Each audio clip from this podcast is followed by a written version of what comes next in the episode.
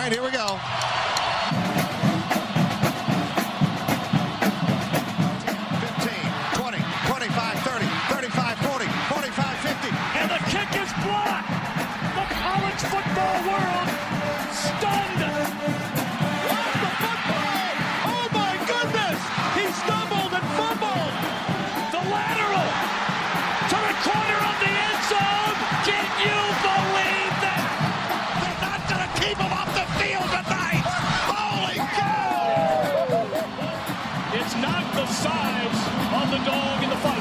The size of the fight in the dog. What's up, Degenerate Nation? Welcome to the Big Bets on Campus podcast. This is the College Football Bowl Betting Preview Part 4.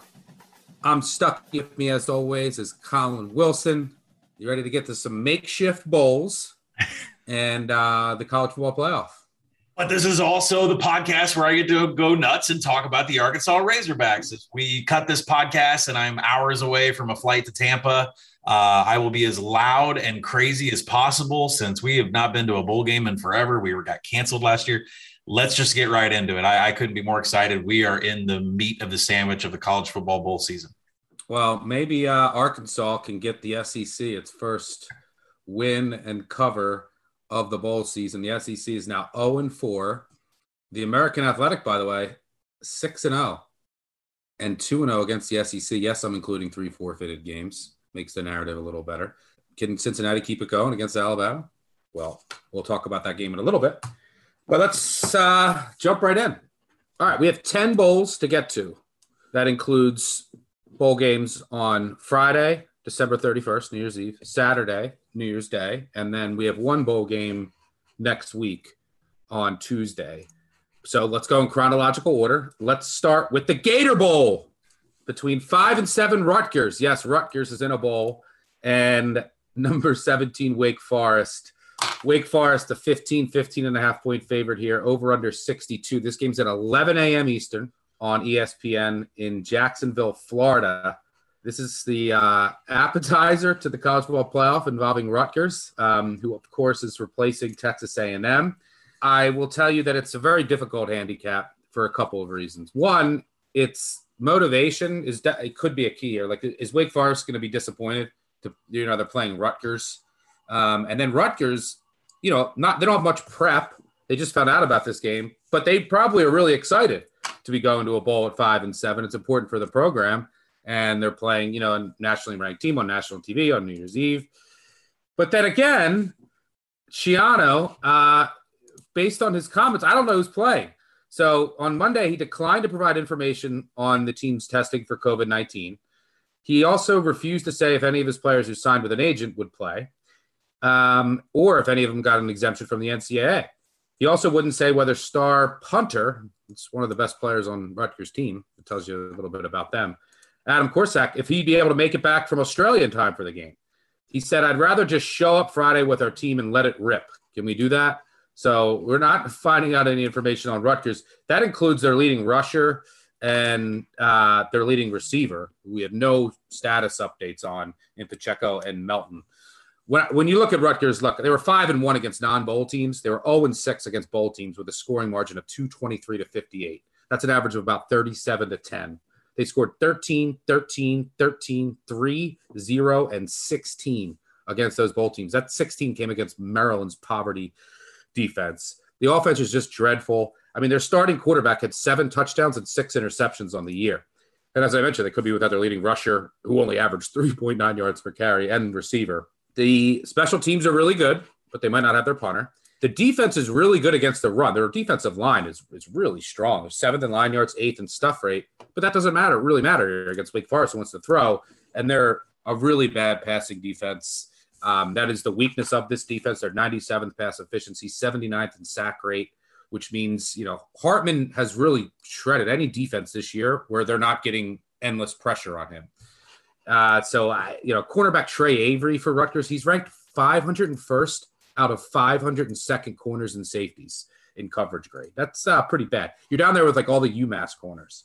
Um, you know, their safety, Izien, is brutal. And they basically have one good corner in Abraham and one good safety in Avery Young, who's good against the run, but struggles in coverage. that's not it's not a great matchup for Rutgers here. It is worth noting that Wake Forest second leading receiver Roberson did opt out. Um, so I don't know. I think that this line is probably around fair. It's a really tough handicap for me. Maybe I'd I'd look under. It just yeah, but the Wake Forest defense is nothing to write home about. The motivation, who's playing for Rutgers, tough handicap. What do you got here? Yeah, there's only really one handicap you can go off because when you listen to Schiano's comments, you have to take all of the advanced stats for Rutgers with a grain of salt, especially the good ones if you don't have your players, especially your punter. Just showing up and letting it rip. I mean, I don't know how you're not assuming that every fourth down is going to be, uh, you know, an attempt at trying to get a first down instead of a punt. But it's just a bad matchup for Rutgers. 116th in coverage grading. Now they get a Wake Forest squad that's top 30 in passing success rate, explosiveness. Rutgers defense, 130th, dead last in defensive pass expected points. Uh, they couldn't have handpicked a better team for Wake Forest to go up against for what it is they want to do on offense. And there just isn't much to speak. Yeah, Rutgers Rutgers played Michigan tough.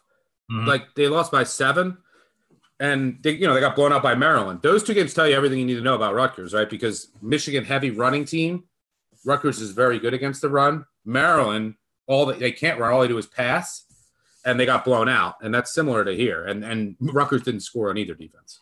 Yeah, and I think it's really important when we talk about these two makeshift bowls uh, coming up here is how much preparation game plan did you put in and practice did you put in and how much of that is applicable to the team you're about to play so the Rutgers offense, they have a 57% rush rate, uh, which is exactly where Texas A&M was. And I would say that I mean, Wake Forest isn't great on defense whatsoever, but they were already preparing for the rush with Zach Calzada being out for Texas A&M. So I think there is a little bit of an advantage for Wake on the defensive side uh, because they were already preparing for a heavy rush that ran an 11 forma- 11 personnel and ran uh, you know a little bit you know sort of pro style schemes with running. Now if there's one thing we learned from a COVID plague 2020, when you plan these games on the fly and you only give teams a couple days of real preparation, it hurt the defense.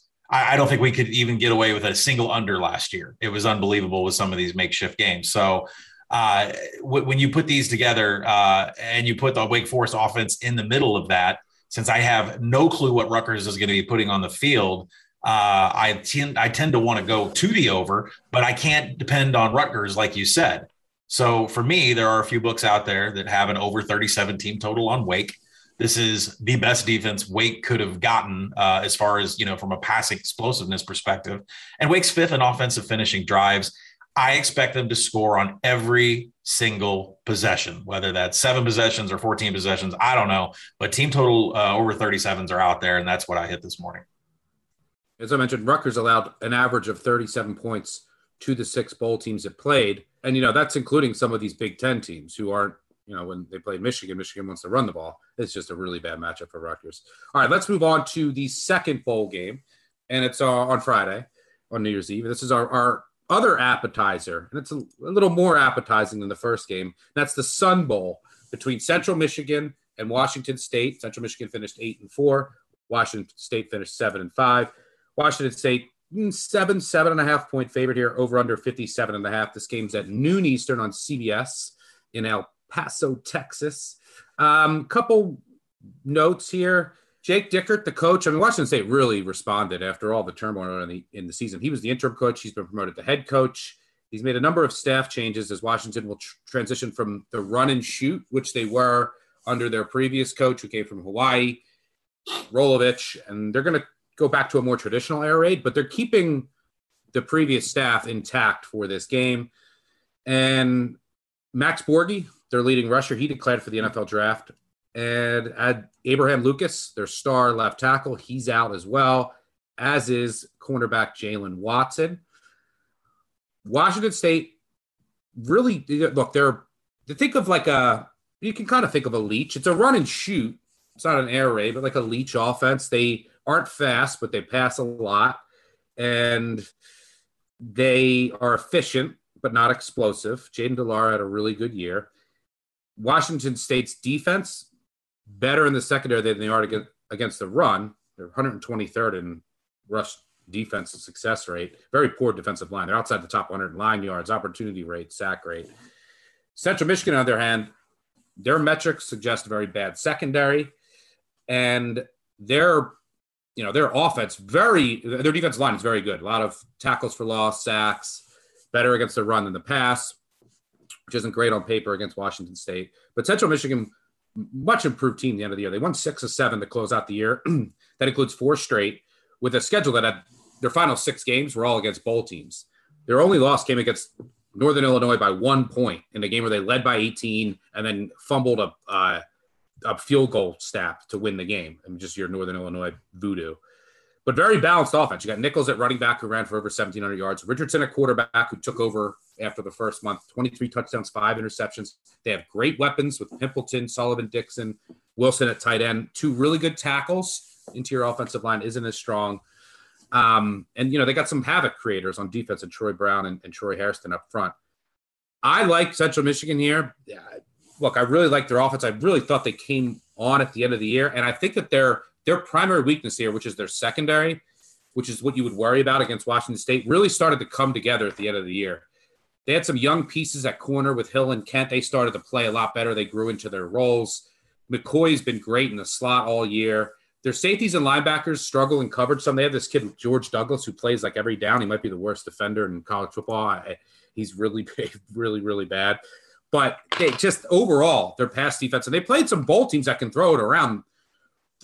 They could throw the rock around the field. I mean, they played you know Western Michigan, they played Toledo, they played Eastern Michigan. Uh, they played nothing but bowl teams to close the year. Washington State much tougher strength of schedule, but they only went two and four against bowl teams. Uh, I think the seven and a half is too many here for a really well balanced Central Michigan team. I think the key is the secondary, well coached team. Is the secondary got a lot better towards the end of the year? So I took the seven and a half in a game that I don't think should be over five. Weird with like uh, you know it's a unique offense that Washington State runs, so maybe the the lack of prep time and just a surprise matchup. Because uh, if I didn't mention it, Washington State and Central Michigan, they had their games canceled and they came together to meet in El Paso. Um, so I took the seven and a half here. How about you? What do you say? Yeah, I mean, this is a game, just raw numbers, projections on paper is a game that uh, I would make uh, Washington State minus eight and a half, but a couple other power ratings that I trust are, uh, you know, I've seen them at eight. I've seen, I've seen six and a half. I've seen as low as six uh, from another person that I trust with their power number. So really the number is right in between where all of us would project it from a raw standpoint. But like we said with the last bowl game, I think for this bowl game, you're going to have to focus on how much prep did you do for your previous opponent and is it applicable? And I think you touched on the right points there talking about Washington State's offense. So, and, and also the total, I projected right at 57 and a half. So it's right in line with the market. And you already mentioned it, the run and shoot, what Washington State does. Washington State, 10 personnel on 95% of plays. That's zero tight ends, one running back, spread out the wide receivers. I, Central Michigan just has a couple days to get ready for this huge scheme change and travel from Tucson over to El Paso after traveling down to Tucson in the first place. So, you know, we've mentioned before that this Washington State roster, they have been through a lot in the last three years. There have been things off the field that this roster has had to go through besides playing for their third head coach in, in what, two years? So, you know, they have the least amount of travel. They have the least amount of changes in, as far as preparation goes. So while I lean Wazoo, there are numbers on the Central Michigan side that they put up in MAC play. They're eighth in the nation in defensive havoc. They're top 25 against the explosive pass, which is really Wazoo's more of a dink and dunk. But with the scheme changes, to me, this is a Washington State first half bet. And it's because Central Michigan did not prepare for a run and shoot, 10 formation, no tight ends. They were preparing for something completely different. And I think it's going to take adjustments from Jim McElwain, which is a, he's a great head coach and he can make those adjustments. But I think the first quarter, first half is all belongs all to Washington State. Yeah, I think that, but like when I look at this from a matchup perspective, I think Central Michigan with Lew Nichols is going to be able to run the ball down Washington State's throat. I mean, their run defensive metrics are horrific, and you know, and Central Michigan extremely balanced. They're really good, at, you know, running the ball, throwing the ball, and you know, they run it probably, I, I, would assume, I don't even have my numbers in front of me, right around uh, league national average on standard downs. Yeah. And now your Oregon State, Washington State is now missing its top corner and it's missing its leading rusher on the other side of the ball, and it's missing its star left tackle, its highest graded player on offense in Abraham Lucas, who you know, was going to be really important in this game. I know Washington State gets rid of the ball quick, but Central Michigan, what they do, tackles for loss, they get after the quarterback. They can, so I think that they'll be able to create some havoc, some negative plays here, and they'll be able to move the ball more consistently on the ground. Uh, so I like this, uh, the dog here that should be able to move the chains and then also hit some explosives with Washington State's top corner being out. All right, those are the appetizers. They had a little a little sun bowl, a, uh, a little gator bowl. You get some uh, some fried some fried gators, some fried gator nuggets, and uh, you know sit out in the sun for a half hour with a drink if you're in a warm climate, and then get ready for the college football playoff because at 3:30 Eastern, it's all going to start. You have any, any plans for New Year's Eve, by the way? Yeah, we're gonna uh, end up watching. We're gonna stay. We're staying in uh, Clearwater at a resort, and we're gonna end, end up staying in uh, and watching this uh, Georgia Michigan game. Hotel, Airbnb. Yeah, no, no, we're staying in a, a flashing the diamond membership at the Hilton Resort, and uh, so we'll be uh, we'll the family will be there. But I'm sure after we're off the beach, the Cincinnati Alabama game will be for me at a tiki bar while my teenagers are posing for Instagram out on the beach. Uh, but by the time 7:30 rolls around, uh, it will be an all hands uh, meeting for the family back in front of the TV because the Georgia Michigan game, to me, is probably the team. Georgia may come in as a one point favorite, but Michigan would definitely be an underdog. That's the game you want to keep your eyes on to handicap the national championship. I think this. We'll get into it, but I think the Cincinnati Alabama game is extremely basic. I think it's a basic handicap, and I think it's a basic, a pretty basic game plan for Alabama. Well, let's start there with the Cotton Bowl Classic Alabama, number one in the nation, taking on Cincinnati. Cincinnati is a yeah, looks like consensus 13 and a half point underdog. Cincinnati, of course, finished 13 and 0. Over under 57 and a half. This game's at 3:30 Eastern on ESPN in AT&T Stadium in Arlington, Texas. A uh, couple things of note here. It's the college football playoff, so there's not like who's sitting out and who's not the I think the biggest biggest thing to note is that John Metchie will be out for Alabama. He was their, you know, more of their possession receiver. He had close just under 100 catches on the year. He's hurt and he'll be out. Other than that, it's uh pretty straightforward, right? Yeah, I mean, it's just looking at the matchup. So when well, I'll let you I'll let you dive into this first and then I'll kind of bounce off you. Yeah, let's. I mean, to me, I said this when when when these lines first came out. The fact that John Metchie the third is out is not just big because he has the most receptions and the most targets. It's because he serves as a blocker for the rest of the wide, receive, wide receivers, and that is a extremely key player to be losing when you take on this Cincinnati secondary. So let's start. It's also huge in like just chain moving, like third down, go go get open, find a hole in the defense. Yeah, locker room, everything. I mean, the reason why, like I said on a previous podcast, the reason DeVonta Smith won the Heisman is because John Metchie was 20 yards downfield throwing blocks for him. So, uh, but you know what? Congrats to the group of five for making the national semifinal. Uh, congrats on having a point spread, Cincinnati. Uh, you should pat yourselves on the back. You have a point spread that's lower than when Michigan State and Washington both made the playoffs. So at least you're getting way more respect in the betting market uh, than what some previous Power Five teams have got. So uh, that might be the only victory that Cincinnati gets out of this game. The good on good is actually is Alabama offense versus Cincinnati defense. And Bryce Bryce Young won the Heisman Trophy thanks in part to being the highest graded quarterback per PFF. Now, it's not because he's a deep bomb thrower like Mac Jones that just sat in a crowded pocket and hit everybody 30 yards downfield. He took what the defense gave him. He finished with 42 TDs to four INTs, almost never makes a mistake. Uh, he was only intercepted twice and 184 dropbacks with pressure this season. That's impressive. Um, you know, the question is, is who's going to replace John Metchie?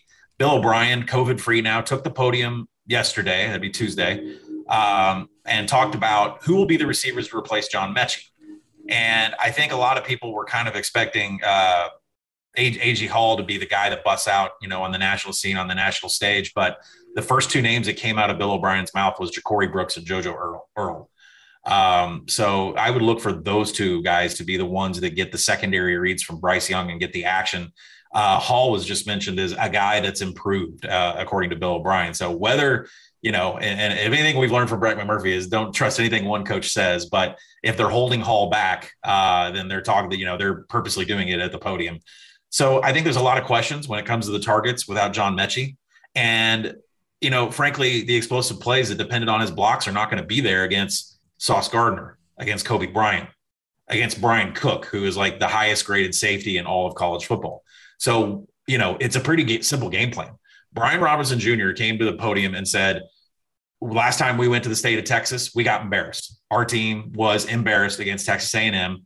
We haven't hurt that bad in years. Uh, I, I am motivated. The whole team is motivated every day to return to the state of Texas and get redemption. He's a fifth year senior running back. Back half of the season, he was pretty hobbled with injury. He's completely healthy now. Uh, he comes into this game, and I, you know, it makes sense for Saban to hold all questions about the wide receiver group back until the national championship game. It makes sense for him to avoid Gardner, Bryant, and Bryan Cook. And Bryce Young has been so good at hitting defenses where they're weakest. In this case, it's a defensive line that all weigh under 300 pounds. The Cincinnati defensive line is not going to be able to get a push. They're not going to be able to fill the gaps. Against Georgia, Seth McLaughlin took over at center for Alabama. Chris Owens played the game of his life at right tackle. Uh, and more importantly, I think if you go deeper into that box score, Cameron Latu lined up 22 times as a blocker. Kendall Randolph lined up 10 times as a blocker. Those both are tight ends. So there was some 12 that was thrown in so that they could get further down the field in running plays. And Alabama only ran 12 and 20% of plays this season. And when they run 12, it's absolutely a rushing play. Bill O'Brien was the master of 12 as the Houston Texans head coach. So when Brian Robinson Jr. was healthy, the fifth year senior running back, Alabama ran him 36 times against Ole Miss for four touchdowns. Uh, the Tide ate up 38 minutes of clock. They won 42 to 21. Cincinnati's offense, they're not Ole Miss, but this is the game plan on offense. Uh, you've seen the total move down from 58 down to 57. I think a part of that is the fact that Alabama's not going to have explosive passes. They're not going to try. Uh, they're going to keep their wide receiver group kind of quiet for this game. Uh, I, it feels Notre Dame-ish from last year. So the other question is the Cincinnati offense. They've flashed a huge increase of formations as the season has gone along. In Cincinnati's opener, they ran just four different third uh, third down formations uh, against Miami of Ohio. A couple weeks ago against East Carolina, they ran 10 different formations. Uh, against Indiana, they ran eight different formations. So they have been able to adapt to the defense that's in front of them. Now, I don't know what they're going to do against this Alabama defense. I don't know where the weak spot is. Uh, this is, uh, you know, they, they've been shutting rushing attacks down, 11th and uh, defensive havoc. Uh, you know, I mean, they nobody can run on them. Nobody's been able to pass on them.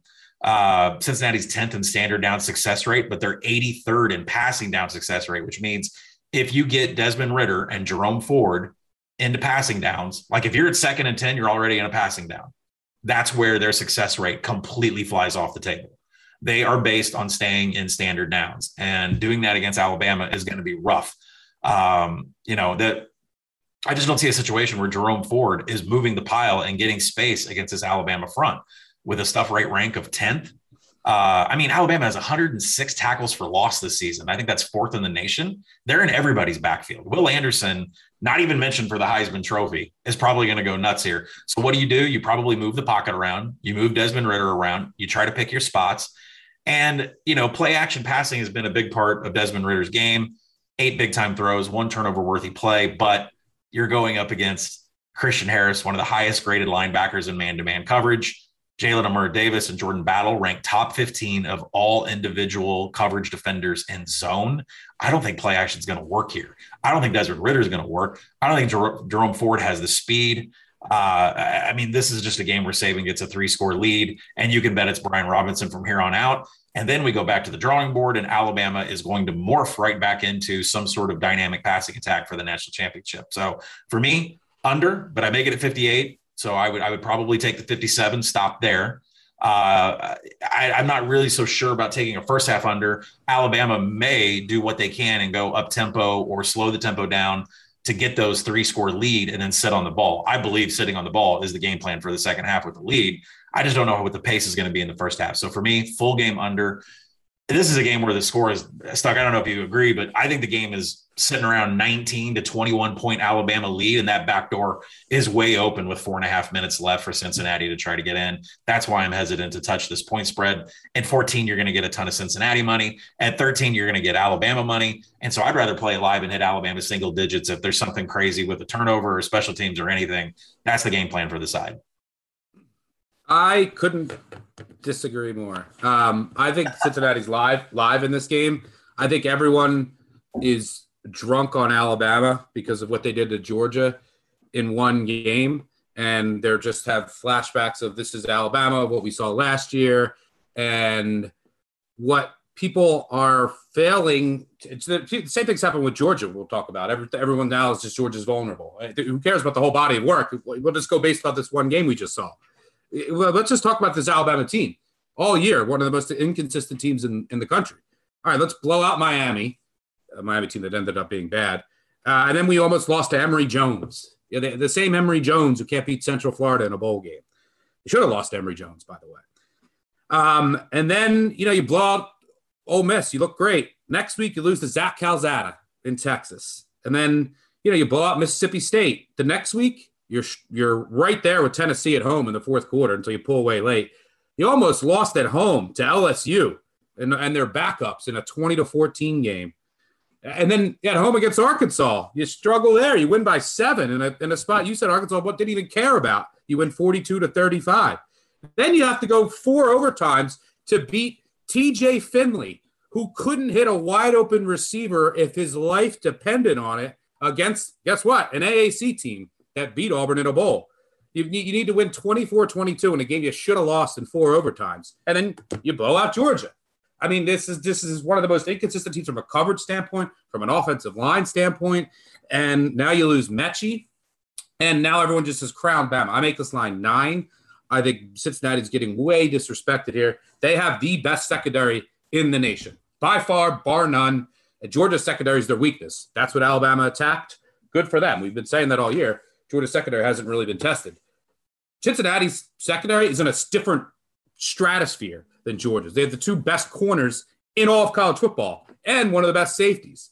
I, I mean, I could go on and on about that. They're not going to get anything through the air. They're going to hit some plays. I'm, I'm, just saying compared to what we saw against Georgia. I mean, look, uh, Sauce Gardner's given 136 yards on 36 targets. He's allowed a 20 quarterback rating. 20. The next best is Riley Moss, who plays in the in the Big Ten. It's at 40. And then you got Coby Bryant, who won the Thorpe Award. That pair's allowed three touchdowns and six interceptions on the year. Gardner, by the way, Sauce Gardner is the best corner in college football. Zero touchdowns, nine interceptions in 1,100 career snaps. Is that good? Sounds good. Um, and, you know, this Cincinnati team, they play up and down to their competition all year long. I expect a really good effort here. Look, I think Alabama's going to try to Notre Dame this game and just run it a lot. They'll have some success there, but Cincinnati's still top five EPA per rush on defense. Their linebackers are excellent. Their safeties are excellent. Their corners are great. The loss of Metchie, I think they're going to feel it.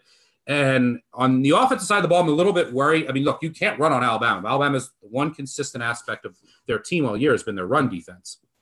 And they're, you know, arguably the best run defense. They're right there with Georgia.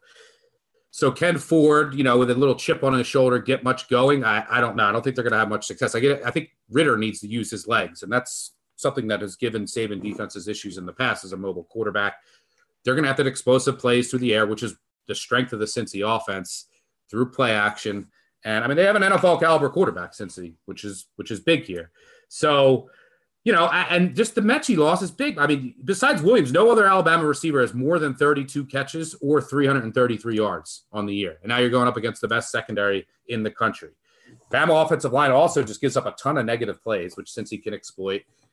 I mentioned they have great linebackers: Pace, Dublanko, Beavers. Sanders is great off the edge. Curtis Brooks is a menace pass rusher on the interior. So I, this is the best secondary that Alabama will face all year. And it's an Alabama team that could have lost to Auburn, could have lost to LSU, could have lost to Arkansas, could have lost to Florida. I mean, I can go on and on. Um, so I'll be interested to see what Alabama does with Jameson Williams. I think slot because that's where you have to attack. That's where you have to attack Cincinnati. And they put Houston put Dell was one of the best receivers in the country in the slot, a season high 53 snaps in that AAC championship game. And yeah, you know, he had a really big, big game. Um, so I think that I, I love Cincinnati here, especially if you can get 14. Wouldn't be shocked if they win this game outright. Heard it here first. And I actually have them in a round robin underdog money line parlay. Maybe I'll look foolish. Fine, they're fucking two touchdown underdog. They get blown out, so bad. But I see a lot of paths to success here, and I just think this Alabama team. Look, we get good Alabama, they can blow them out. We get bad Alabama, they'll lose this. It'll be go to four overtimes, and hopefully TJ Finley hits a wide open guy, uh, where they decide to go for two. Cincinnati, I think, is going to be aggressive. Um, I think there's going to be a ton of Cincinnati fans here. I think they might have even have a home field advantage, like from the crowd. I mean, Alabama's been here a million times. They're going to go here and travel on New Year's Eve everyone I talk to in Ohio, anywhere affiliated with the Cincinnati program, is like a once in a lifetime opportunity to go to this game. Um, so I think there's going to be 80% Cincinnati fans in the crowd. I think the Fickell's going to be really aggressive here. They're not going to kick field goals. They're going to go for it on fourth down. So They don't have a field goal kicker anyway. Um, I think Cincy's live. They'll be in this game. I expect the game plan of, from Bama to run the ball, power heavy, try to Notre Dame this game. But this Cincinnati secondary is the best in the nation. It's going to keep them in this game. Ridder can make enough plays. You like the under. I like Cincy. I like the Bama team total under 35 and a half. I, I, I, I listen, I'm not going to fault you for taking, uh, for taking Cincinnati outright here. I mean, I mean, there's a few double digit dogs I, I had my eyes on during bowl season, but I Cincinnati does have a path to give Alabama some problems, and I, I just think they're always going to be within striking distance. And plus, look at Alabama's game plan; it's just rushing. Uh, so you know, milking clock definitely i would love it if you're right if cincinnati has some success. Uh, i definitely would not mind getting in live on alabama at a lower number. Uh, but i think everybody should keep in mind when it comes to live betting these two head coaches rank second and seventh in middle eight. Pay attention to when who wins the coin flip. Pay attention who's going to get back-to-back possessions at halftime and the live betting will take on from there. So um, if you don't join Stuck on the Side, you can definitely follow me from my all hands uh, family meeting in front of the TV while I'm uh, pushing some cash over on some live betting on the side here. Yeah, my and I believe that the under 35 and a half on Bama team total and my Cincy plus four, I have some plus 16 and a half, some plus 14. I'll probably add some plus 13 and a half, but I'm, I'm sure that there'll be public money on Bama to push this back up at one point to 14. And um, they're correlated in a way. I don't see Cincinnati being able to get to, you know, 28 here. And so not only are they correlated, so there's also a chance where if Bama just, if Ridder has a, a really bad game and they can't run the ball, and then Alabama is just running it and Notre Daming this game, which they did in Notre Dame, there's a chance Alabama wins this game like 31 10 too. Um, so I think that there's there's a way that you can get the the team total under of Bama and then not cover. Um, but I, I don't I think they want to be flashy. Don't, they don't want to be flashy heading into the national championship game. Just like their well, yeah, especially yeah, especially if, if you assume they're going to get Georgia again because Georgia's the favorite. You just threw all over Georgia, right? And now you don't have Metchie, and it's like, do we really want to show more? Of what we're doing from our passing attack because that's all Georgia's going to be. Georgia wins this. If Georgia beats Michigan, we'll talk about that game in a second. The entire prep for Georgia over from between Saturday and the national championship will be how do we stop Jameson Williams, Bryce Young, and the Alabama passing attack, right? So you probably don't, you just played them, showed them a lot. You probably don't want to show a lot more on tape. All right, let's move on to that second college 12 playoff game, and that's the Orange Bowl between number two Michigan and number three Georgia. Georgia's a seven and a half point favorite here, over under 45, 45 and a half.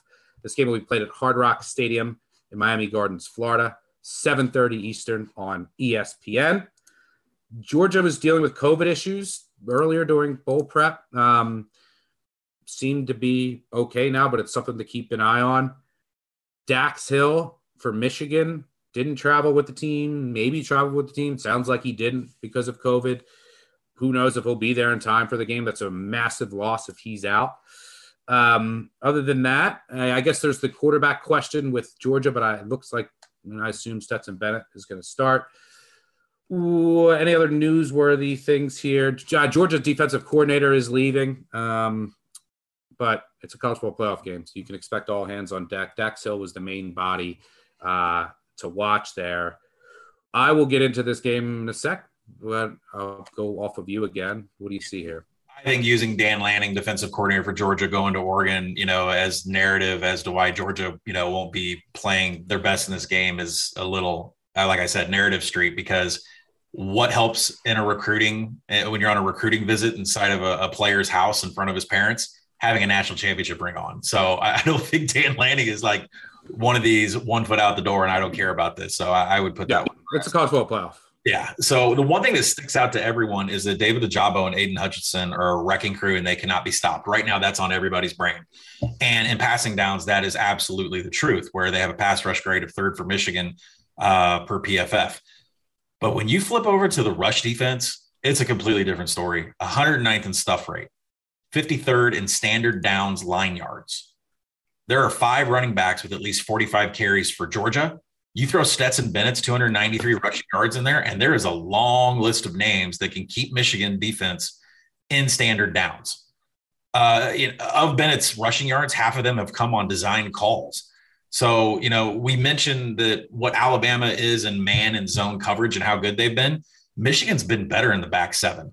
Uh, I mean, they're graded just as high with, you know, leading off with DJ Turner. So I don't think Georgia's going to line up and try to throw the ball down the field, especially with Stetson Bennett. And if the offense is not capable of getting the ball, you know, running on this defense, which they should be able to. I mean, Ojabo and Hutchinson are coming so hard off the, you know, especially off the edges, that running it up the gut may be right in order. Um, but we'll see what happens because I think if they get into passing downs consistently, Todd Monken may elect to put in JT Daniels. And the, and you know, I've I've heard from practice reports that he is throwing the ball a lot more. So it's going to be interesting to see if tempo is where Todd Monken goes with the running game, keep substitutions from coming on the field, but taking advantage of this defensive line and this defensive front seven from a run game perspective, that's what the game plan is going to be. If Michigan is able to get into passing downs, we'll probably see JT Daniels because Stetson Bennett, when he has pressure, he's had more turnover worthy plays and big time throws. He has an adjusted completion percentage that drops 30% when he has a crowded pocket. He does not like pressure whatsoever. JT Daniels, if you combine some of his numbers from this year, last year, he's pretty smooth, especially when the blitz is on. Uh, he has no drop whatsoever in his adjusted completion rate when he has blitz on him. Uh, when you look over the past two year sample size at Georgia, I think quick outs over to a job over Ojabo and Hutchinson. That's going to be the key in passing downs. TreVeyon Henderson was targeted five times out of the backfield, did some damage for Ohio State against the Michigan defense as to where you know Jackson Jaxon Smith-Njigba and Garrett Wilson and Chris Olave, after they caught the ball, they were allowed no extra yards whatsoever. So Georgia, like Alabama, I think is going straight rush. They have five guys that can do it. That's a huge stable to give a month to get healthy with this offensive line. I think Monken's going to go look at the Wisconsin tape and see how they attack them. Five yards per play on standard downs. Wisconsin had two explosive drives. How often have we said that this year? So that's going to be the game plan, I think, from an offensive perspective. Big handicap though comes on the other side of the ball, and the big you know Blake Corum, Hassan Haskins, Donovan Edwards. Are they going to keep Michigan out of passing downs? Because the team that has more passing downs in this game is the loser. Period on offense. Cade McNamara having to throw in passing downs is not what Michigan is trying to get to. So my guess is that Devonte Wyatt, Jordan Davis, you know, they're top 20 in standard down line yards. They're 10th in opportunity rate. Teams are not running on Georgia whatsoever. This will be the best rush defense. Forget Ohio State. I mean, this will be probably the best rush defense that they've faced. That includes Wisconsin. And there are eight defenders. This is what I couldn't believe. Go up to P, go out to PFF, dump out individual run defense grades for all the players, top 200 individual. Eight of them are Georgia players. Uh, and that's like cutting, that's making sure that they've played at least 300 snaps. So, I mean, eight individual players in the top 200 against the run. This is going to be really tough for Michigan. Um, both these teams are excellent on special teams. Both of these teams are top six in tackling. I think Mike Macdonald, you know, coming in from the Ravens is great. He has revamped the entire coverage scheme, the entire way that the that the back seven has worked for Michigan is what's got them here to this point, in my opinion. Uh, is the changes that they've made to finally get over that Ohio State hump, but it's not applicable to Georgia at all. Uh, you're going to have to be able to defend the run, which they've had a problem with. So as for the number, I make it eight. I know SP Plus makes this six, and considering the entire state of Michigan is going to be gambling on this on their Wolverines, there's going to be some pretty heavy money on Michigan, and you're going to see sharp hit it at seven. And I'm starting to see, you know, some some sharp books out there right now deflate the the juice. I think we're going to get a seven at some and you're probably going to end up seeing uh, some buyback on Georgia. You know, uh, as for the total, if JT Daniels comes into this game or Stetson Bennett is running up tempo with a heavy rush attack, they can take advantage of this Michigan team and they can get some points up on the board. Now, let's not forget the Georgia secondary can be taken advantage of. Alabama did it.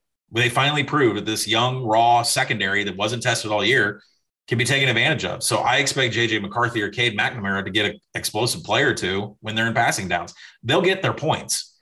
I just don't think that they can keep up with what Georgia's going to try to do, which is steamroll them and stay out of passing down. So Georgia, at seven. I'm interested. Uh, over 45, I've already bought. I think that number is going to continue to go up as we get closer to the game. Yeah, low number on a uh, for a, a, college football semifinal. I this is all Georgia for me. Um, I think this is a horrendous matchup for Michigan. Dug into this game really deep. All I want is seven. Um, I just want the seven to pop so I can hit Georgia. And look, the Georgia secondary, which we had questions about all year, was exposed by Alabama. Yeah, that was a Heisman Trophy winning quarterback and Jameson Williams, that wide receiver. Michigan's passing attack is not that. This is Michigan's passing attack is similar to some of the average SEC run first teams that Georgia completely shut down during the regular season. And just like everyone has crowned Bama already, did we forget about Georgia all year long? Unlike Alabama, they just dominated everybody they played. Did we forget about that all of a sudden? And, you know, when I look at the matchup here, Michigan, look, these are two slower paced teams that like to run it. They're both outside the top 90 in adjusted pace. Um, but I mean, for example, Michigan's 87th in EPA per pass, and Georgia is number one in a lot of categories against the pass. We saw them get exposed last year, but you know, they, I mean, for, for example, Michigan has the same exact success rate on runs that it does on passes. That's that's pretty hard to do, but you cannot run on Georgia. You cannot do it. They, you know, they're going to play with two high safeties. And you mentioned some of their run grades. How about this? Take interior run defenders. Three of the top four in the country are on Georgia Wyatt Davis and Carter. The other one is Mustipher for Penn State, who's out. Right. That's three of the top four, and that frees up Dean and company. They also excel against inside zone, uh, just dominate inside zone, which Michigan loves to run. Michigan's also struggled immensely with stunts and twists. That's all Georgia does up front. Uh, on the other side of the ball, and also you know, the other side of the ball, when and by the way, Michigan number one in EPA on trick plays this season by like a wide margin. Georgia very disciplined defense. I don't think you can expect to get a lot there. And then Brini, who didn't play for Georgia, their slot. I don't know why he didn't play against Alabama, but Alabama feasted with Williams and then in the slot. I expect him to come back. Chris Smith, who was a little banged up at safety, he should be healthy here. So the secondary will be healthier, and I don't think Michigan can attack it the same way that Alabama did. I'm not even close. On the other side of the ball, I think Michigan does have some weaknesses against the run. I think Georgia will be able to run the ball here. No Dax Hill would be huge, especially against Brock Bowers, who's just a stud at tight end. And Michigan, you know, Georgia's number one in the country in EPA per pass on early downs. Why? Play action. Teams are so worried about the run. They're throwing on play action. Well, Michigan, 4.3 yards per play allowed on non play action dropbacks seventh on play action dropbacks, allowed 114 passer rating against play action. That's bad here. That's a really bad sign. So can Michigan get? I mean, with the key is you got to get Bennett playing from behind or in clear passing situations. I don't think Michigan is going to be able to do that here. And you know, it's this is a Georgia team that dominated everyone all year, lost in the SEC championship in embarrassing fashion, had to sit on that for a month. Everyone hearing, oh, Georgia, same old Georgia. I expect them to come out with their hair on fire. This is a team that just was dominant all year long. People are forgetting that. Recency bias city. Everyone's remembering the Michigan beat Ohio State in the blizzard. I think Georgia this is just a I, look. Michigan, I give them a ton of respect for getting here, getting over the Ohio State hump. They deserve to be in the college football playoff. I don't think it'll be a complete blowout, but I, I think the Michigan offense is going to struggle. Really good matchup for the Georgia defense, and it's a really good matchup for the Georgia offense across the board. And now Michigan's not going to beat itself with penalties and turnovers, which is a good thing in a game like this. But I think they're this is just a really poor matchup. I want the seven. I want Georgia this is still the best team in the country. Agreed completely. And I'll be with you on the seven, and then uh, we'll see box score adjustments. Uh, early talk here. I think we make I make Georgia about minus one, minus one and a half against Alabama, and uh, we'll see how that plays out. But if Cincinnati wins, uh, you know, with your prediction, uh, I think the spread would be a little bit different than one and a half, but uh, we'll see. So I don't think they're going to. That's my prediction. Yeah, fine, I'll make it my prediction. um, you say they'll cover. All right, with Cincinnati, they'll cover. So that I, mean, I think they're going to have a shot. I think they're going to have a shot to win. Um, if, if, that happens, and I'm on the money line. I mean, Cincinnati, that, Georgia rematch from last year in the national title. You heard it here first, and the only place you'll hear it. Yeah, and I would prefer that to not happen, and and because if if listen, if Cincinnati does come, I would prefer for it not to happen too, because I want to bet Georgia against Alabama. so I need Alabama here if they're going to win, win by uh, ten. Yeah, yeah. But if you get Cincinnati covering this game and actually giving Alabama any kind of scare in the second half, yeah, if Alabama's going to win, I want Cincinnati to cover via backdoor down 17 yeah, late. Because this national championship spread is going to be Georgia minus three and a half, and I don't want that. I yeah. want this to be yeah. a nice minus one, minus one and a half. You can get ahead of the steam on one side, buy back on the other. You get 10 days to do it. I, I do not want, if Cincinnati challenges Alabama, we get a bad national title spread, period. Yeah, I'm still at Georgia over three, over a field goal. I didn't over. I didn't like completely think that uh, Alabama all of a sudden is last year's team. They've done this all year. Great performances, bad performances. It was a great performance against Georgia, um, and uh, yeah, I still have Georgia over a three point favorite on a neutral field against Alabama. But we we will save that talk for another day. all right, that does it for Friday. Let's move on to Saturday. Let's talk the Outback Bowl between Penn State and Arkansas. Arkansas is a one point favorite over under 48. This game will be played at Raymond James Stadium in Tampa, Florida, noon Eastern on ESPN2. Let me get the news out of the way. Penn State lost defensive coordinator Brent Pry, who left for Virginia Tech's job. I don't think they've named the DC for this for the bowl game. Both of Penn State's leading tacklers, both their linebackers, Brandon Smith and Ellis Brooks, opted out, as did safety Jaquan Brisker, who will play in the NFL. Just three massive losses. Jahan Dotson, they're all everything receiver. He also is not playing here. And then on the Arkansas side, Treylon Burks, their star receiver, he declared for the NFL draft. They also lost Trey Williams to a DWI. My quick handicap on this game Arkansas, by the way, much tougher schedule. Both teams like to use pace. Curious to get your thoughts there. Penn State offense, I mean, it's ugly. If you look at some of the metrics, they're outside the top 90 in EPA per play and success rate and grading out right around average nationally when you adjust for schedule. That's because they can't run the ball at all, at all. Like one of the worst rushing teams in the country. And now you don't, now you remove Dotson for the passing attack. So I, I think that there's a lot of, lot of pass to success for this Arkansas defense. And then the other side of the ball, what can Arkansas do without the explosiveness of Burks? That's the primary question here. But yeah, Penn State defense missing both of their leading tacklers at linebacker, now their star safety.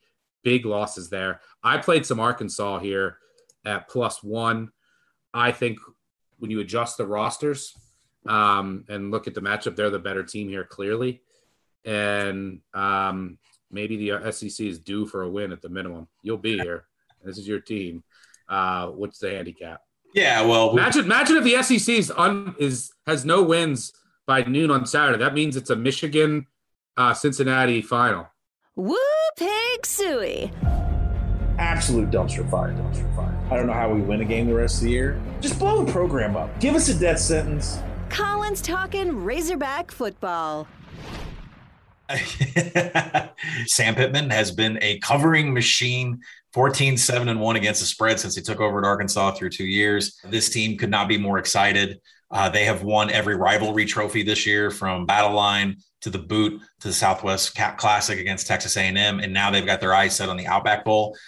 Losing Treylon Burks is tough if Arkansas was going to spend the majority of this game in passing downs. I don't think they are.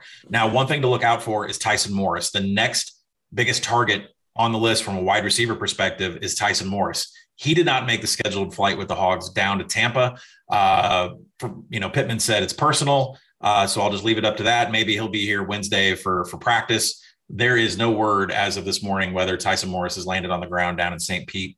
or Tampa uh, to get ready for this game. So Arkansas may be extremely limited in who they're going to hit downfield. But are they going to have, is KJ Jefferson going to need to throw downfield? I don't think that they're going to be in passing downs that much because what you have is a elite running back unit.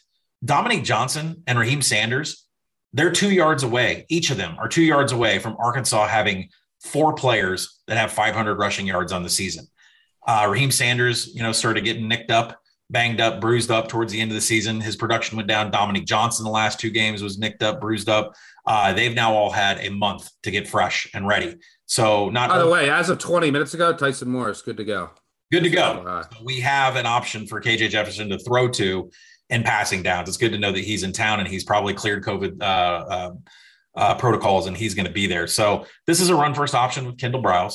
Uh, and they're going to go hard at Penn State. And and listen, that you already mentioned PJ Mustipher.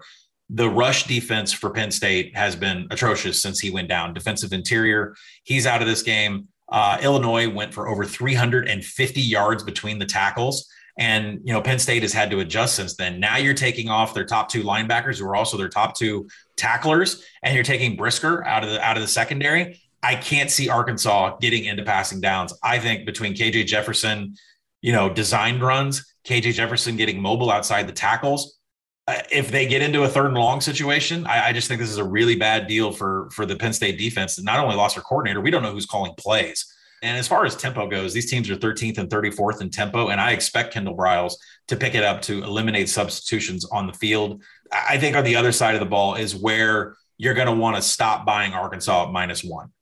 Trey Williams is not going to be playing in this game, defensive edge for Arkansas. That should give Sean Clifford a little bit more time to throw. Mike Yurcich has done an amazing job of getting Sean Clifford to eliminate mistakes, but we've already mentioned it. They've lost Jahan Dotson. Uh, Dotson was everything. Um, you know, there, there may be no other offense in the entire country that is more dependent on a single player where Dotson had 138 pass targets this season. It's just a recipe for Arkansas to just absolutely steamroll uh, Penn State, you know, from the offense perspective. Now on defense, I get a little bit nervous. Jalen Catalon's been out for a while. He will return next season. Uh, Barry Odom, defensive coordinator, doesn't mind you getting all the available yards in between the 20s.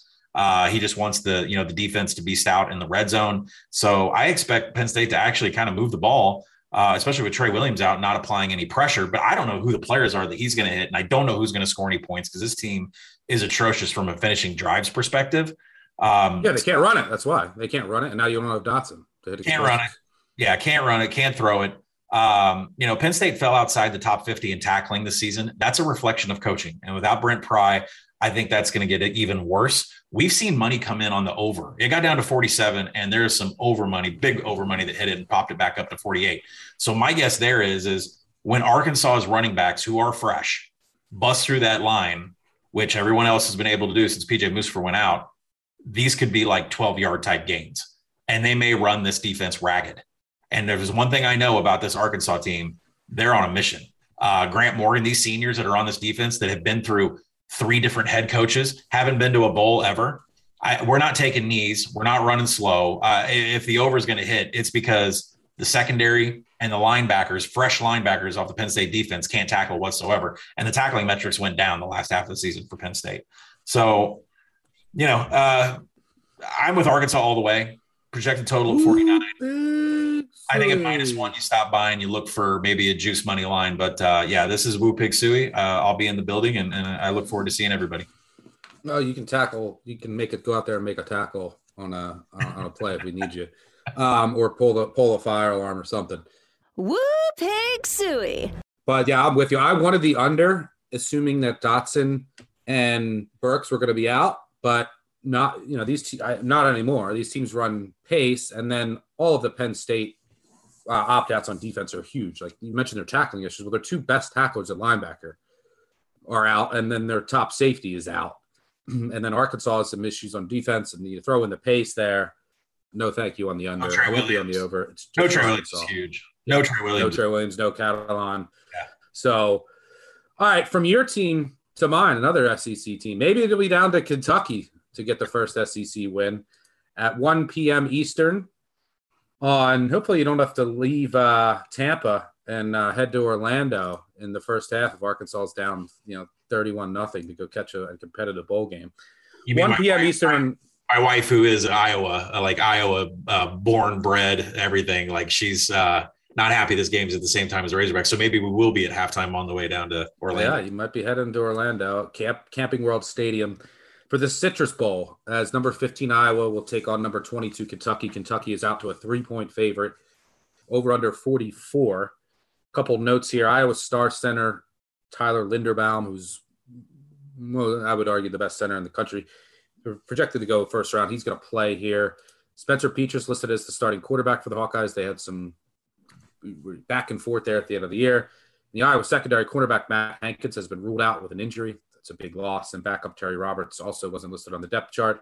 Kentucky will be without wide receivers Josh Ali and Isaiah Epps, who were involved in a car accident. I think Epps is also trans transferring. When I look at this game, look, it's I think it's Kentucky or nothing here. I have them in a, a round robin. Um, I look, they're if you look at Kentucky's offense, it was spectacular this year with their new coordinator Coen and and bringing in Levis. I mean, they're top ten across the board in a lot of advanced metrics. Iowa, on the other hand, bottom ten in almost every advanced metric on offense. This Kentucky team is very weak against pass success, like efficient passing. That's their weakness here. We talked about that a lot. And their run defense wasn't as good as usual. They had some injuries on the defensive line. McCall will be back here at least. Not a team that has a lot of high pass success rate. Not a team that's going to take advantage of Kentucky's secondary. So I think that, and by the way, these are two teams that want to run the ball and they're very slow. They're both outside the top 100 in adjusted pace. Kentucky's actually slower than Iowa. They're 119th in adjusted pace. When I look at this game, look, Iowa's defense is better than Kentucky's, but the gap isn't that big. You know, Kentucky's still top 40 defense. The biggest gap in this game is Kentucky's offense versus Iowa's offense. The Iowa offense is just dreadful. And, and this Iowa, this Iowa team is just not as good as we're used to seeing in the trenches. Right outside of Linderbaum, their offensive line has been really poor, and their defensive line, which lost a lot, and had to use a lot of redshirt freshmen, not the same. Kentucky should own the line of scrimmage here with their excellent offensive line. They should be able to run the ball. Levis can hit some passes. Loss of Hankins is pretty big. Kentucky's just going to be able to score more. And that's what I think it comes down to. The one thing that concerns me is, as with, with every Iowa game, is turnovers. Iowa, third best turnover margin in the country at plus 13. Kentucky, third worst at minus 13. So you want to talk about a complete difference. That's what Iowa thrives on turnovers, short fields. You know, Kentucky lost 22 and had only nine takeaways. Iowa lost only 16 and had 29 takeaways, 20 more, uh, 20 more takeaways. So that is the one thing that concerns me here. But I think that the handicap, you know, both teams I think will care here, both well coached. Can Kentucky avoid the turnovers? If they do, I think that it's a pretty simple handicap. Is Iowa can't take advantage of some of the issues in the Kentucky secondary, and the Kentucky offense is just so much better than the Iowa offense, and they should dominate the line of scrimmage here against a, a, a down Iowa defensive front and a secondary that's missing Hankins. What do you see here? Well, one of the biggest offseason projects we had last year was that finishing drives equates against the spread wins. And this is one of those games where there is a clear leader in against in, in finishing drives, and that's Kentucky. Kentucky fourth on offense and uh, finishing drives. That's uh, scoring opportunities when your when your offense gets past the forty yard line. Iowa defense eighty second in defensive finishing drives. They're allowing teams to score touchdowns, uh, you know, below national average. And then you go to the other side of the ball. Iowa's bottom 10 in the nation offensive finishing drives. Even if they're able to get a sustainable drive or hit an explosive play, if they get within the 40 yard line, they're one of the worst teams in the nation getting points up on the board. Kentucky's defense, nothing special, but 48th in defensive finishing drives is good enough to uh, stop Iowa from getting points up on the board. Both these teams, extremely slow outside the top 100 pace. And you mentioned it. There's nothing in Iowa's offense whatsoever. There's no advanced metric where I can tell you how they're going to score a point. I, I really don't even know actually how they're going to score a point. And I'm sure them being fourth in SP plus special teams is going to have something to do with them getting points up on the board. Uh, but from a covering perspective, you know, when you have two teams that run at this pace, that are, you know, and, and Kentucky's, you know, one of the highest ranked teams in havoc allowed. They don't make mistakes. So I side with you on Kentucky. Is you know, but the bigger that point spread gets, the harder it's going to be to cover. I think the best bet in this game, because the game is being played at 1 p.m. Eastern time, it's an early game in the day. The the first half under is the player. I, I still don't know how Iowa's going to score.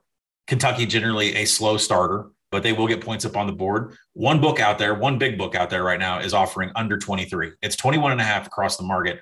One book out there is hanging a 23 on the first half under. I think 45 was key. It's exactly where I projected. Uh, it, that take has taken massive under money. It's down to 44. One of the sharpest books out in Las Vegas, as we record this, took it down to 43 and a half. This 23 first half under is what I'm going to take. I don't see how these teams score points, uh, especially Iowa. Kentucky will score their points, but they're not going to blow them out.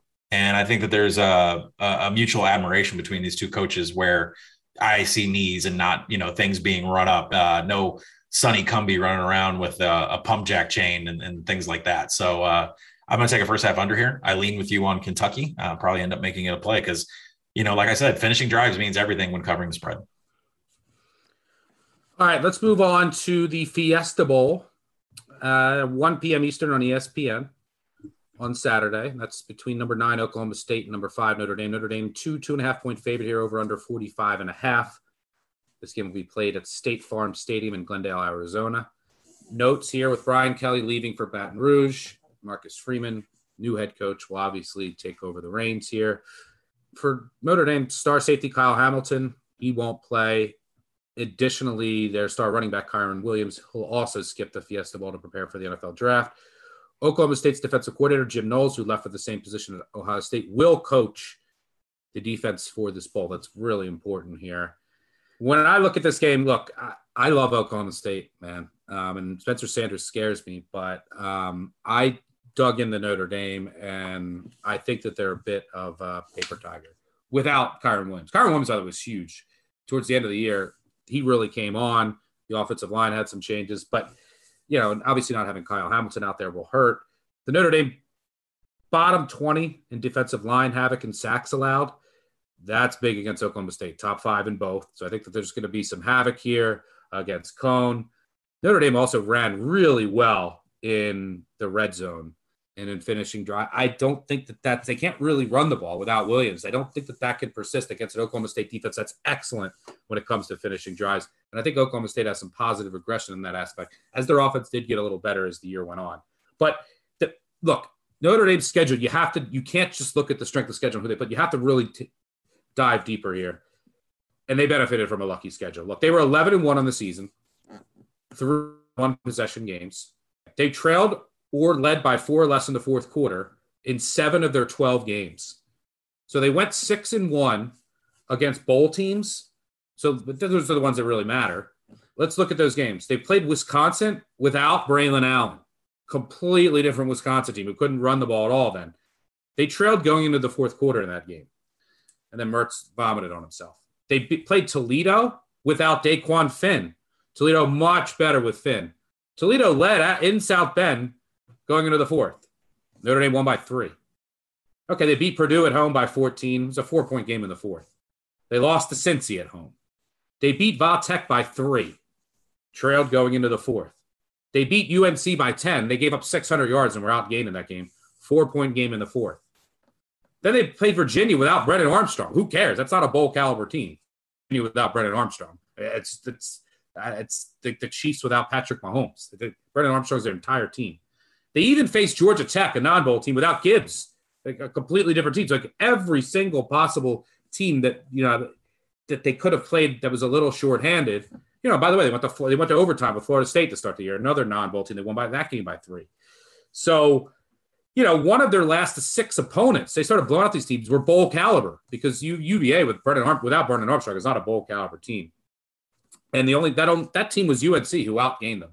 So I think this UNC team, this Notre Dame team, is a bit overrated and overinflated in the market because of some of these results at the end of the year against non-bowl teams or completely crippled bowl teams. And now you lose Kyren Williams, just a huge piece of that team. I think Oklahoma State's defensive line is going to have a huge day here. And I think that they can do enough on offense to get this done. I'm just waiting on the three. Give me, it looks like every ticket in the world's on Notre Dame. It, just get the get this to three. Someone fucking put a three out there for me been staring at this line for weeks. Pokes.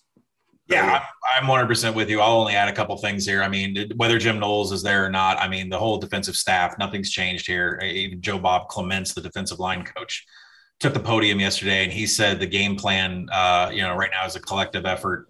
And we all know that one one thing that we have to do stop tight end Michael Mayer. So it doesn't matter who's playing quarterback they will be all over uh, Mayer uh, like crazy. So uh, this is just uh, to me uh, a not good situation for Notre Dame. You mentioned about, I mean, I lost the season win total under nine on some just you know some ridiculousness this year that Notre Dame was able to you know do, especially. Yeah, people were people were look. I, I don't blame Notre Dame. People were low on this team coming into the year. They overperformed. They won a lot of close games. They got a lot of breaks with who was playing. Like I love the hire Marcus Freeman, but they got a lot of breaks on you know, playing Virginia without Armstrong, playing Wisconsin without Al, winning all these close games late. But people are, you know, then, then they win, they win six or seven to close the year against mainly non-bowl teams, and then everyone has forgotten. This is co- sort of a rebuilding year for Notre Dame. You got to give credit to the program for their year, but I, I, think that the the impression of this Notre Dame team is completely overinflated. Uh, and then this is still an Oklahoma State team that I have as the second ranked defense in the country. Well, I think another thing to take in consideration, we're not a trends podcast, but Mike Gundy is 10 5 against the spread in bowl games. And I believe I have to double check me on this, but I believe he's won five, he's covered this spread five straight in bowl games. So he is progressed as he's been in this role for for the Cowboys for a long time uh, when it comes to bowl preparation.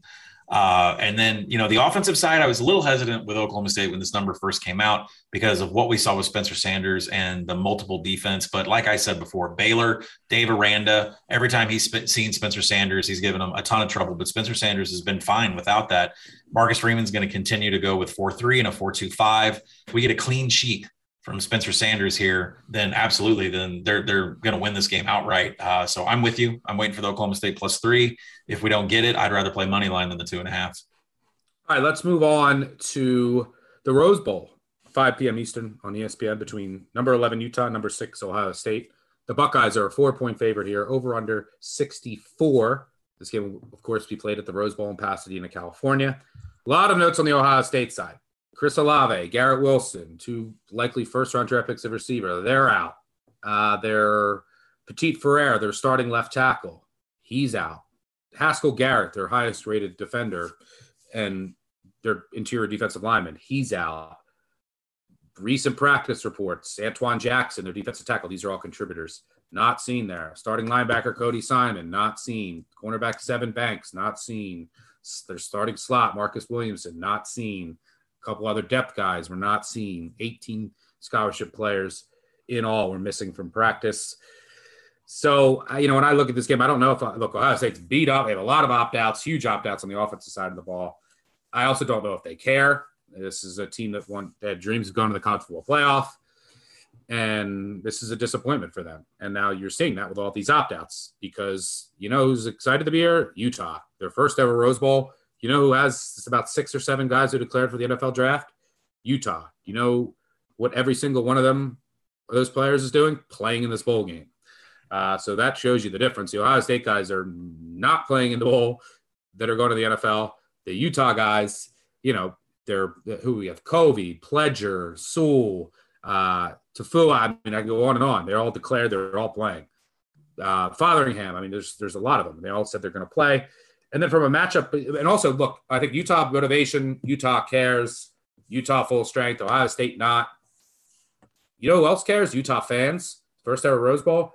You know also doesn't care? Ohio State fans. You know where this game is, a lot closer to Utah. You see that Pac 12 title? This is probably going to be like a Utah home game. So keep that in mind as well. And then from a matchup perspective, Ohio State's defense, what did they allowed a lot of explosive runs and then they allowed for teams to efficiently pass against them. Well, what is that's what Utah does: explosive runs and efficiently pass. Uh, Utah was ranked eighth in explosive run percentage, 23rd in passing down success rate. Ohio State, 83rd and 101st in those two categories.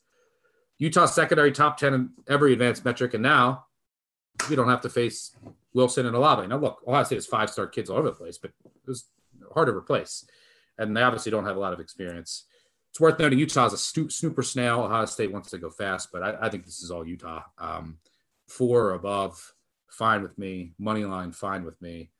Um, uh, I think the Utes win this game. Yeah, to me, this is a Utah money line uh, wager that I probably should have put in uh, before all the announcements of the players that we knew that were going to sit out on this game. Uh, so I don't think it's too late when you're listening to this. Go ahead and put in a Utah money line wager. Uh, Cam Rising has been on fire. Uh, anybody that's in his path, he has obliterated this season. Uh, and there should be no difference here. This was an Ohio State team that was already outside the top 50 in defensive rushing success rate. Uh, Utah is going to be able to run on them all day. Uh, you look at some of the other things, finishing drives, Utah has the advantage on offense. Uh, Ohio State's number one in the nation offensive finishing drives. I think CJ Stroud and TreVeyon Henderson and the players that are left are going to be able to do a little bit of damage, but it's going to take a couple quarters for them to get acclimated with the new players and the new positions. This is the first time out. And, I, there's no way I would back Ohio State early in this game, considering all the transitions that Stuckey just mentioned. Now, can Ohio State come back in the third quarter? Maybe. I mean, Ryan Day's one and two against the spread in bowl games. Maybe he can make the adjustments at halftime. Kyle Whittingham's pretty good at doing that too. He's eight and five against the spread in bowl games, and this is you know one of the biggest games in Utah program uh, in 50 years. So you know this is uh, this is a game where I want to lay Utah money line, and if Ohio State is lifeless, then we're sitting around with a great ticket on a live line that'll have Utah favored. And if you and if Ohio State figures something out at halftime, we should be able to get out of it. But to me, the plan of attack is to get behind Cam Rising in this offense that is just obliterating everybody right now against an Ohio State team. And I've said this for years that Sugar Bowl where you take an SEC team and they didn't make the college football playoff or they didn't make the national championship game, and then you sub them into the Sugar Bowl and they get blown out every year by the Big 12 and the Big 12 starts pounding their chest. That's what this game is, right? We don't have that in the Sugar Bowl this year. That's what the Rose Bowl game is. Ohio State did not want to be here, which is crazy it's crazy in, our, in today's world that a team that doesn't want to be in the Rose Bowl.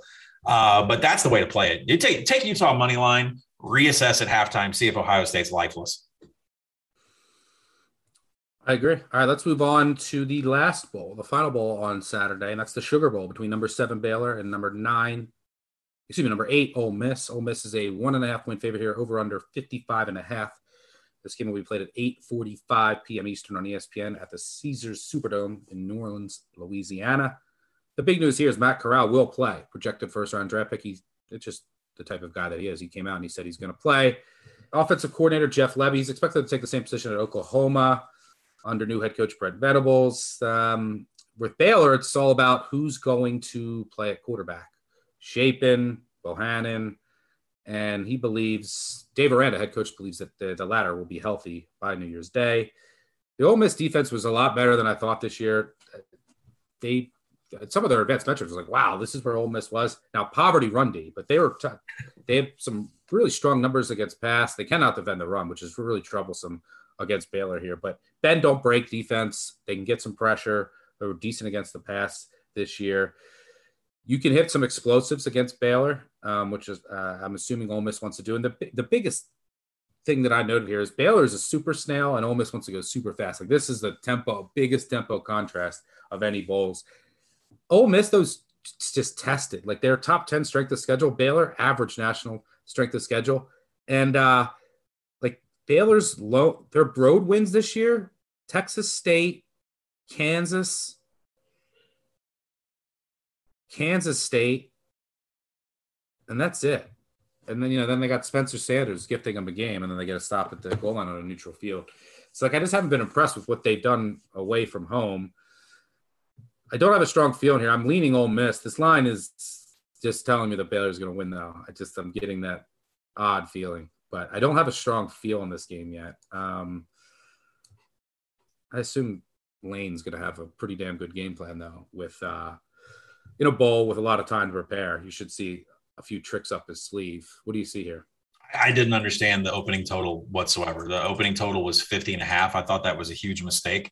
Uh, it's a number I make it 58 and a half. Uh, we've seen it rise.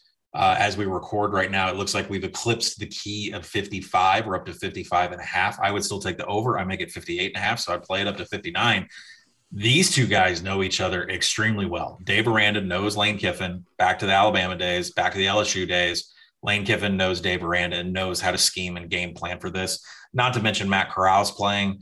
Uh, not to mention, Ole Miss will give up as many available yards as possible. The, the rushing success rate defense, 124th in the nation, bottom 10 in line yards. Uh, they don't cause any havoc whatsoever. But what they have gone to is a two man defensive front and dropping literally nine players into coverage. So they're just daring Bohannon or Shapen to run the field and, and get as many yards as they want. So I expect both of these teams. Ole Miss will be very well prepared for what Aranda is going to throw, the multiple formations and schemes and the blitzes. I, I think Matt Corral will be just fine.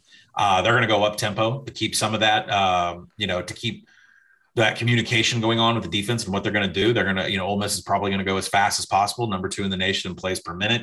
Uh, I expect them to live up to that to try to avoid some of the Baylor uh, blitz and stunts that they're going to throw. But overall, this game is about prep, and both these teams are going to be very well prepped for what the other one wants to do.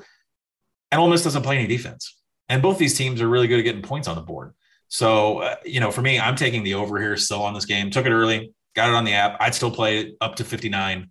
Um, as far as the winner goes, I think this is a live betting game all the way. I think this is a possibility. You could probably get seven on both sides, maybe six on both sides from a live betting standpoint. So, uh, you know, projection Ole Miss minus two and a half. That's not enough to get me to buy into minus one. Uh, I'll be playing the side live, but I just love the over here. Uh, there's just so many things uh, from poor tackling grades, uh, from poor grades against explosive plays. Uh, I just I see points here. Maybe I'll join you. All right. So we have one final bowl game to get to, and that's on Tuesday, January 4th. That's the Texas Bowl between six and six LSU and seven and five Kansas State. That's at NRG Stadium in Houston, Texas, 9 p.m. Eastern on ESPN. These two teams last played a bowl in 2019. Kansas State lost in the Liberty Bowl to Navy. LSU won it all. Well, despite that, Kansas State is favored here by three and a half points, over under 48. LSU four and six versus bowl teams this year. Kansas State three and four. Kansas State, a lot of news in this game. Kansas State expects to get quarterback Skylar Thompson back. That's huge. He missed the five regular season finale with an injury. Head coach Chris Klieman, he announced that the Wildcats will move on from offensive coordinator Courtney Messingham and tight ends coach Jason Ray. Former Kansas State quarterback Collin Klein, Collin with two L's. Collin, there's one, will serve as the interim offensive coordinator. And LSU just has tons of question marks all over. Uh, Max Johnson recently announced that he'll enter the transfer portal. Myles Brennan did the same, and then he's coming back, but he's out. So their quarterback is Garrett Nussmeier, but he doesn't want to burn his res- his red shirt. He they requested a waiver. I don't think it's going to get granted, which means they're going to have a true freshman, a walk on, or a converted wide receiver at quarterback. This is an offense that can't run the ball. It's an offense that's ranked 103rd in sack rate allowed against a Kansas State defense that can really get after the quarterback. And uh, LSU offense will be missing three of its top seven receivers as a couple of them opted out. On the other side of the ball, you know, you have obviously an interim staff with LSU with Brian Kelly coming in. Edo is not coaching the ball. Brad, offensive line coach Brad Davis will serve as the interim. Few assistants have also left, as I mentioned. Bring, hey, hey, bring your ass on. Bring your ass on in your little sissy blue shirt. You know, Boutte's out for LSU, their top receiver. Trey Palmer, the other wide receiver, has entered the transfer portal, and one of their other receivers as well. On the other, on the defense side of the ball, their best linebacker, Damone Clark, and their best defensive lineman by far, Neil Farrell, have both opted out to prepare for the NFL. They obviously already lost Ricks at corner. I was reading reports that there's only 55 guys available, including like walk-ons that have practiced recently for LSU, and I expect more opt-outs. Don't know if they even care here. Um, you know, LSU's top look. I mean, when I look at this, LSU's top outside the top 100 EPA per rush. They can't run the ball. And Kansas State, their defensive front, 15th in line yards, 16th in opportunity rate. You can't run on Kansas State. What you can do is throw in Kansas State, but you don't. You have a maybe wide receiver playing quarterback. You have, you know, a lot of your receivers are gone. You have an offensive line that struggles in pass protection that's not a good situation here. And then Kansas State, you know, I, I think that they're going to be able to move the ball on the ground here. LSU missing a lot of guys on defense. Really good rushing team. Uh, getting Skylar Thompson back will help as well. Kansas State should care. Not sure LSU does. It's worth noting both these teams are very slow. Kansas State's a super snail. They're like bottom 10 in adjusted pace. LSU's slightly below average. Kansas State's top 25 in standard down rush rate. They want to run first, play slow. LSU's outside the top 100 in standard down rush rate, but I expect that number to rise. I, I assume they're going to have to run it a lot here. So this might be an underlook. I love Kansas State. I got them plus one and a half. They're sitting at three and a half point favorites here. I'd take them up to four. What do you see here?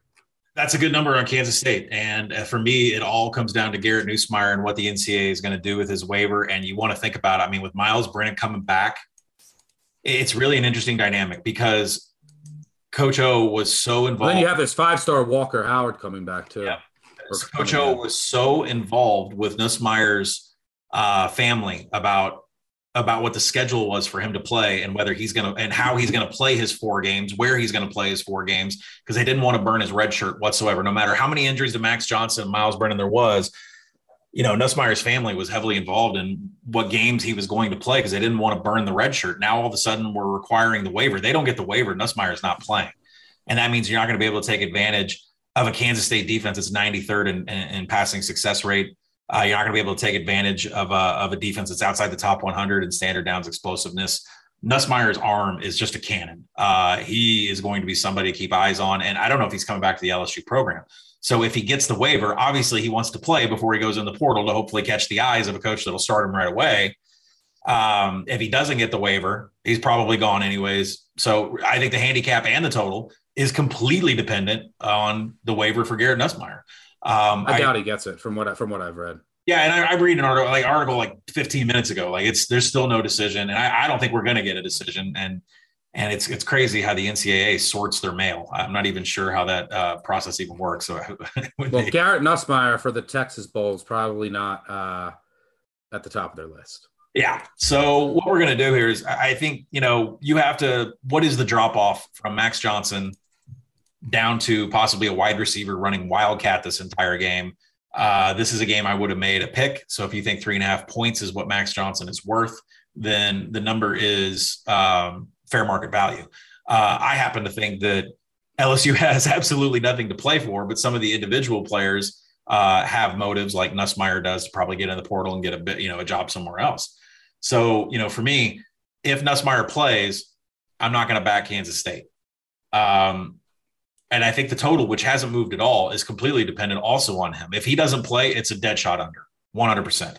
If he does play, then there's more of a chance that, you know, the passing downfield, you can take advantage of Kansas State. You can take advantage of their very poor 115th in tackling. Chris Klieman gets his teams ready for postseason play in the postseason, including time he was at North Dakota State. He's 11, 6, and 1 against the spread in postseason play.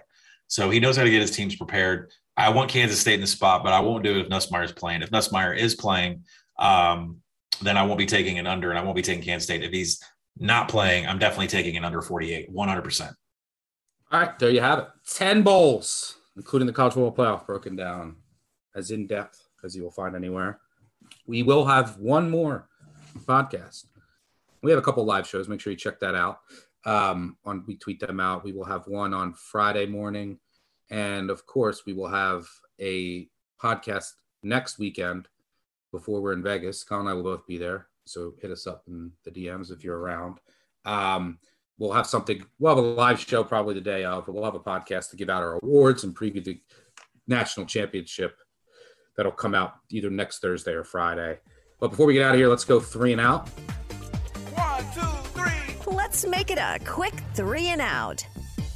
We'll do this quickly with all within just a, a sentence each since we covered all these games. Let's start with favorite bet of the 10 bowls that we covered. Uh, I'm going to stick with my guns. I'm going Cincinnati. Uh, plus 13 and a half. Wait for the 14 to pop again. Uh, I think this Alabama team's been Jekyll and Hyde all year long. I make this line under 10. I, you know, the loss of Metchie is not being talked about enough, and this is the best secondary in the nation. I think Alabama will come out, have a game plan to run it a lot, but Cincinnati's run deep. While you know, Alabama should get a push here has been very respectable all year. And I think that Desmond Ridder, an NFL caliber quarterback, can hit enough plays to keep Cincy in this game, even give them a shot to win it. I think Cincinnati's not getting enough respect here. Give me the two touchdowns. How about you, favorite bet? Yeah, I think favorite from a side bet perspective, just forget about the points. Give me Utah first half money line. This is the team that's more motivated. Cam Rising has been one of the best quarterbacks over the last half of the season since he took over for Charlie Brewer. Uh, his Ohio State team that is uninterested in playing in the Rose Bowl with a huge number of opt outs, including some of their best skill positions on the offensive side of the ball. I think it's going to take a half before CJ Stroud, TreVeyon Henderson, some of the skill positions that are still around to kind of pick up who their new offensive line is, pick up who their new teammates are, and even on defense too. Uh, we have some jockeying around with positions within the defense, so I think it's going to take a half. And if Ohio State wants to be there, they'll show it in the second half, but they won't show it in the first half. So I'll take Utah plus one forty five money line uh, for the first half. I'll take it. All right, second out favorite total of the ten games. Uh, I'm going to go with the game we just talked about, and that's the LSU Kansas State under. Kansas State super slow, wants to run the ball I also expect LSU, who's slow, to run the ball here because they don't have a quarterback and they're missing wide receivers. And um, I don't expect Nussmeier to get his waiver. You know, I think Kansas State wins this game something like, we'll call it mm, 27 17. Give me the under 48.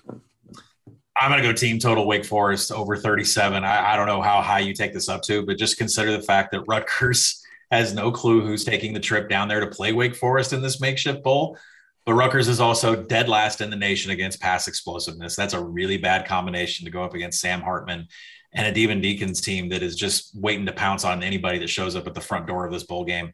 Uh, this is the best defense Wake Forest could have asked for to go against to get points up on the board. Uh, they're going to move extremely fast. I expect them to score on every drive. Give me a Wake Forest team total over. All right, if you're looking for a money line underdog parlay, I would go Utah and Oklahoma State. Third down, we'll close things out here with the college football playoff predictions.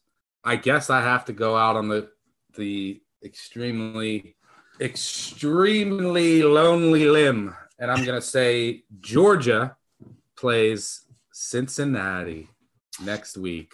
I cannot wait to get all kinds of shit for this one. 955 bad beat. I'll be hearing from all you Alabama fans.